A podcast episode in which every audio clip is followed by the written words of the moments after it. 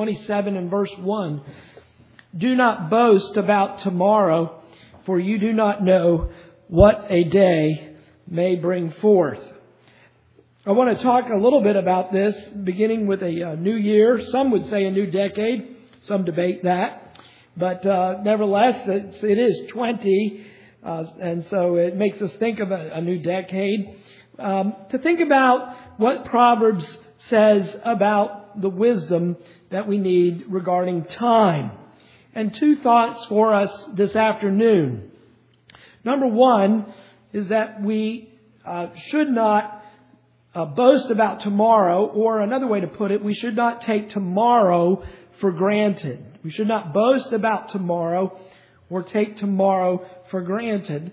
And number two, by way of consequence, we should make the most of today that we should make the most of today. So two points as we think about what Proverbs says here about time. First of all, do not boast about tomorrow. Do not boast about tomorrow, for you do not know what a day may bring forth. Now here, Solomon is telling us that we should, like the uh, book of James tells us, not uh, presume upon the future because we don't know what the future holds. We are not sovereign over our own days, and God is the one who knows what tomorrow holds.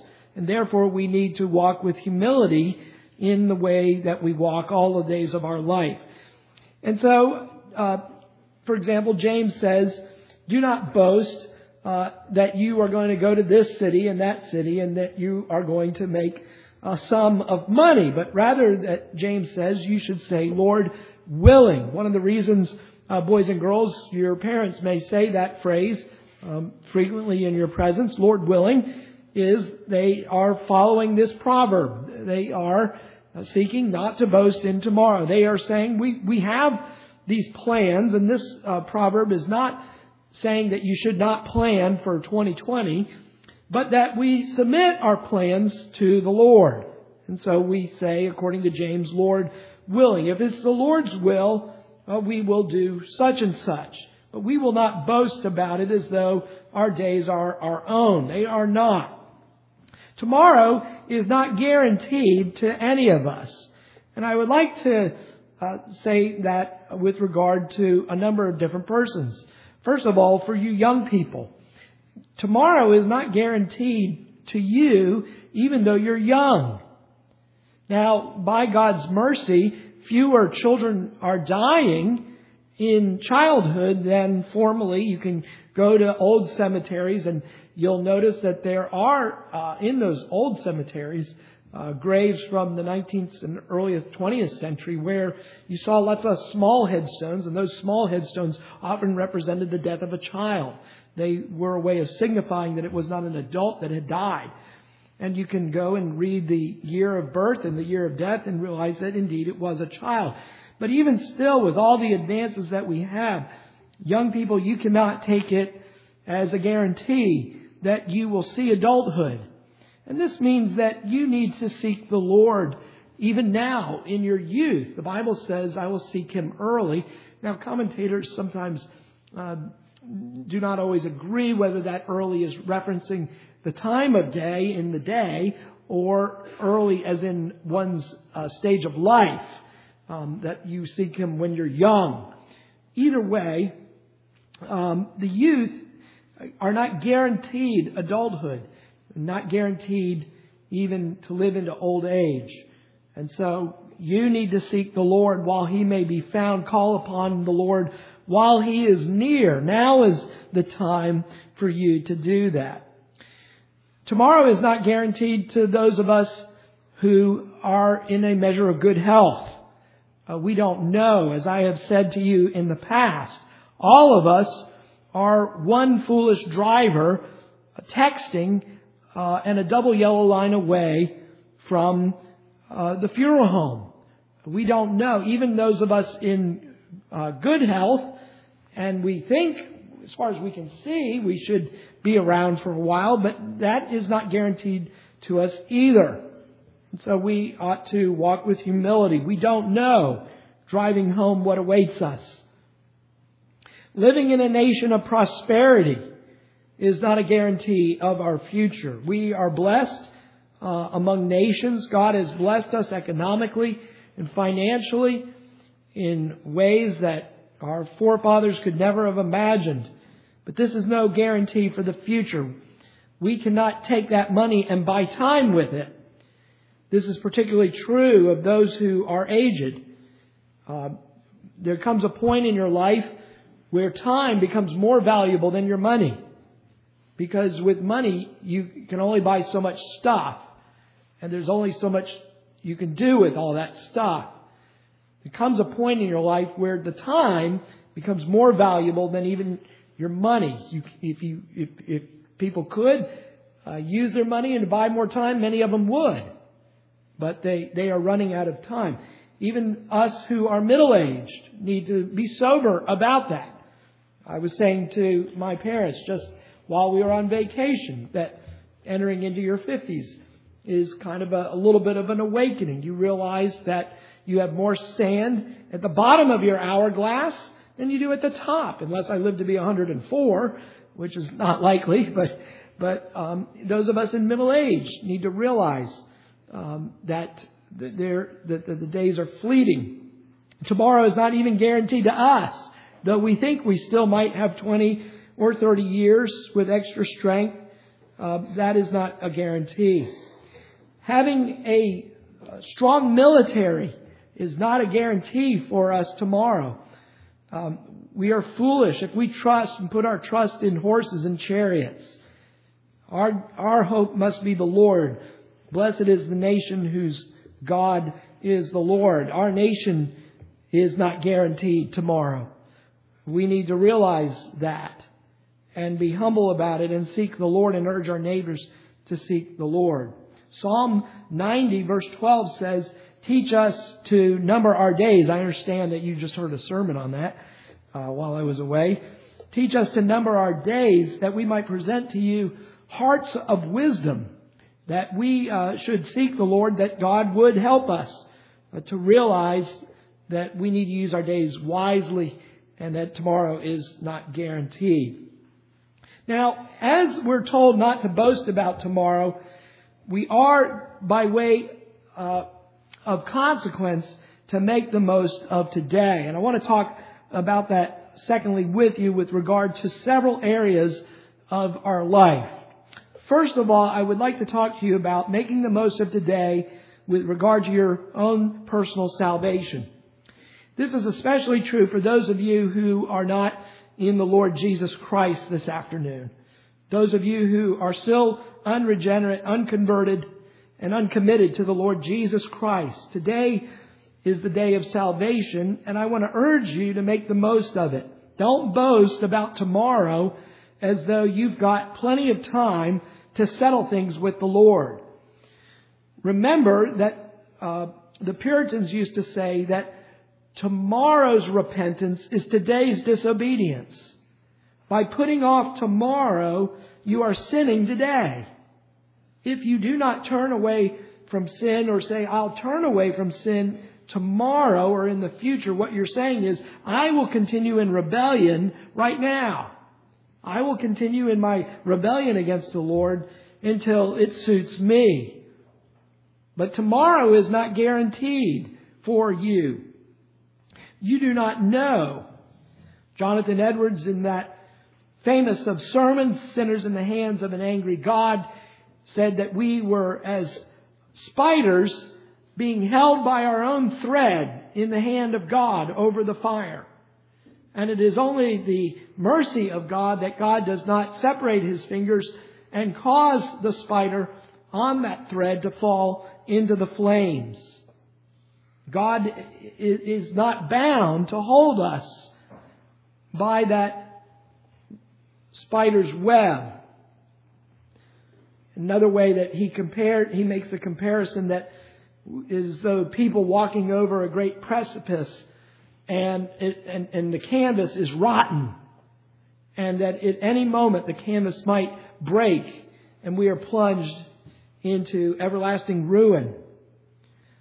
Today is the day of salvation, the Bible says. Today is the day that you should be like Zacchaeus, climbing the tree to get a glimpse at Jesus Christ.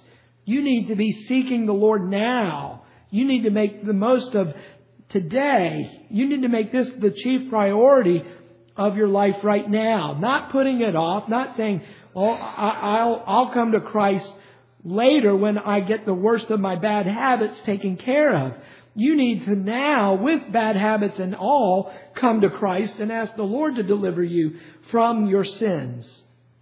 Some people want to try and reform their life and think that, well, that's when Jesus will accept me. I, I take the worst of my habits and I, I reform them and I clean my act up and then I commit myself to the Lord Jesus Christ. But that is not to trust in Christ. That's trusting only in yourself and you're presuming on tomorrow.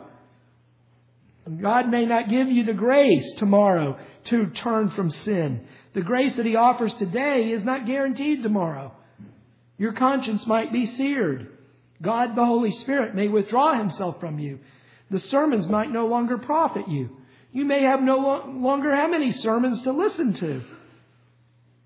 Now is the time to commit yourself to the Lord Jesus Christ. Again, I, I speak to many of you young people. Seek the Lord early in your life. Don't say, well, I'll, I'll wait till I'm a late teenager to do it. There's nothing that says you have to even wait till you're a teenager. The Bible says that we are to come. We're all responsible. Even if your responsibility is measured by God as a child, you still have that responsibility. Children can come to Christ and do come to Christ. Children have an obligation, as adults do. Now, the uh, obligation of adults and mature people is greater, but we still all have an obligation to come. And now is the time to come to Christ. Let me ask you, have you put your trust in the Lord Jesus Christ? Are you relying on the death and the satisfaction of Jesus' work on the cross? Or are you relying on yourself, relying on being a good Presbyterian, relying on trying to do good works as your hopes for salvation? If you are doing the latter, you need to repent and trust in Jesus Christ. God sent His Son as a man to come into the world and save us today from our sins. Not just to give us an opportunity to be saved in the future, but now to believe on Him. And today is, is the day. The gospel is being preached today. You're here today. The word is effectual today by the blessing of the Spirit. And we may not see another day. We don't know. We cannot boast about tomorrow. So children and adults alike need to settle things with Jesus Christ. Number two, make the most of today with regard to relationships. With regard to relationships. First of all, consider are there any relationships that are broken, that need to be restored? Today is the day to seek a restoration of relationships. Is there any step that you can make Paul says, Be at peace with all men insofar as it is up to you. Have you done what you can today in order to be right with somebody else? Even if it's not a broken relationship, maybe there's some people that you need to reach out to. Maybe you just simply have uh, allowed yourself to uh, grow in some distance, maybe with a family member. And now is the time we don't know. We cannot presume that that family member will be around. Maybe you haven't called your parents in a while. Maybe you haven't visited. Maybe it's time to make some plans to go visit uh, that relative, particularly if they're unsaved, and to be there for them and to share Christ with them.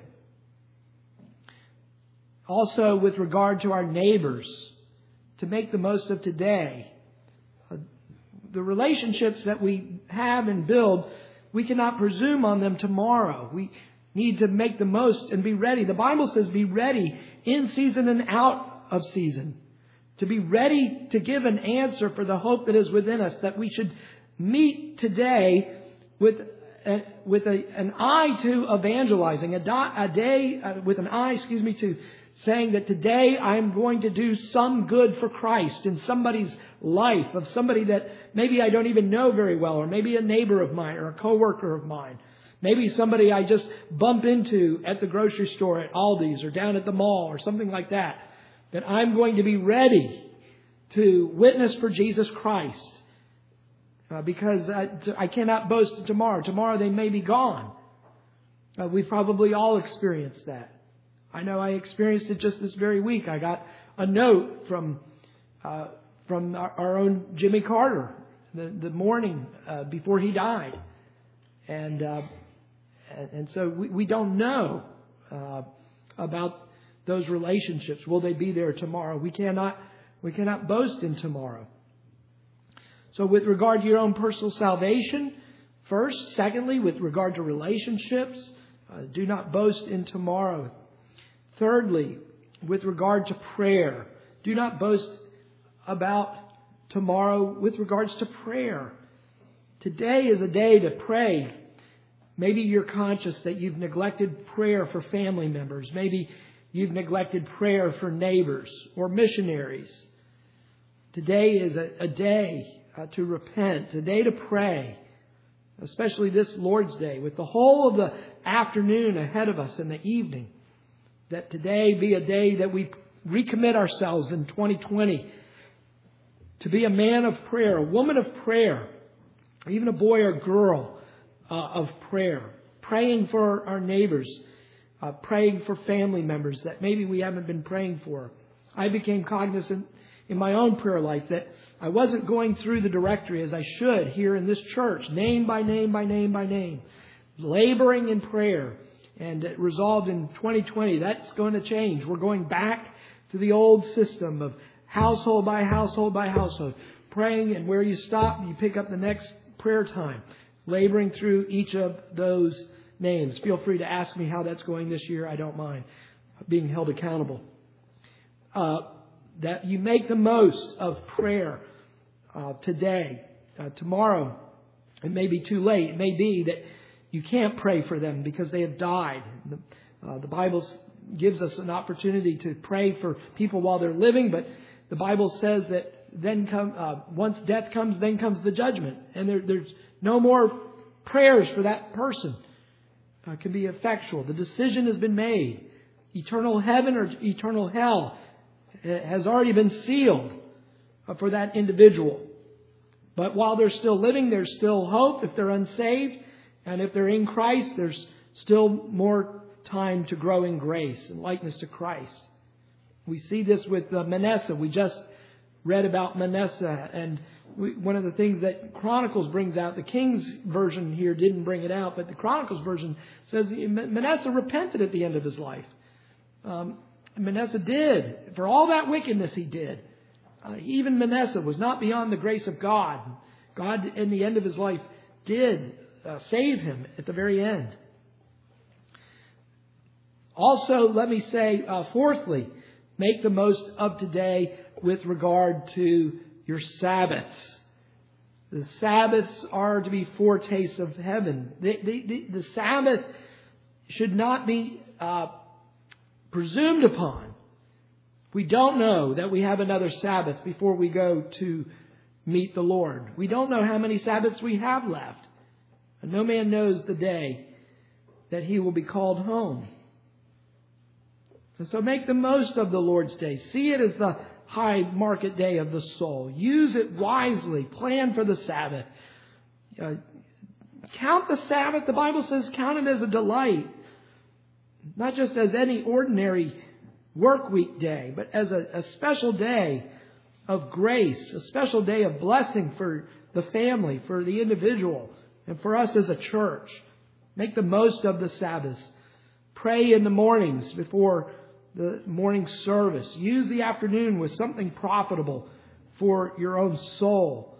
Uh, maybe read a, a little bit of Christian literature that you just don't ordinarily have time for the rest of the week.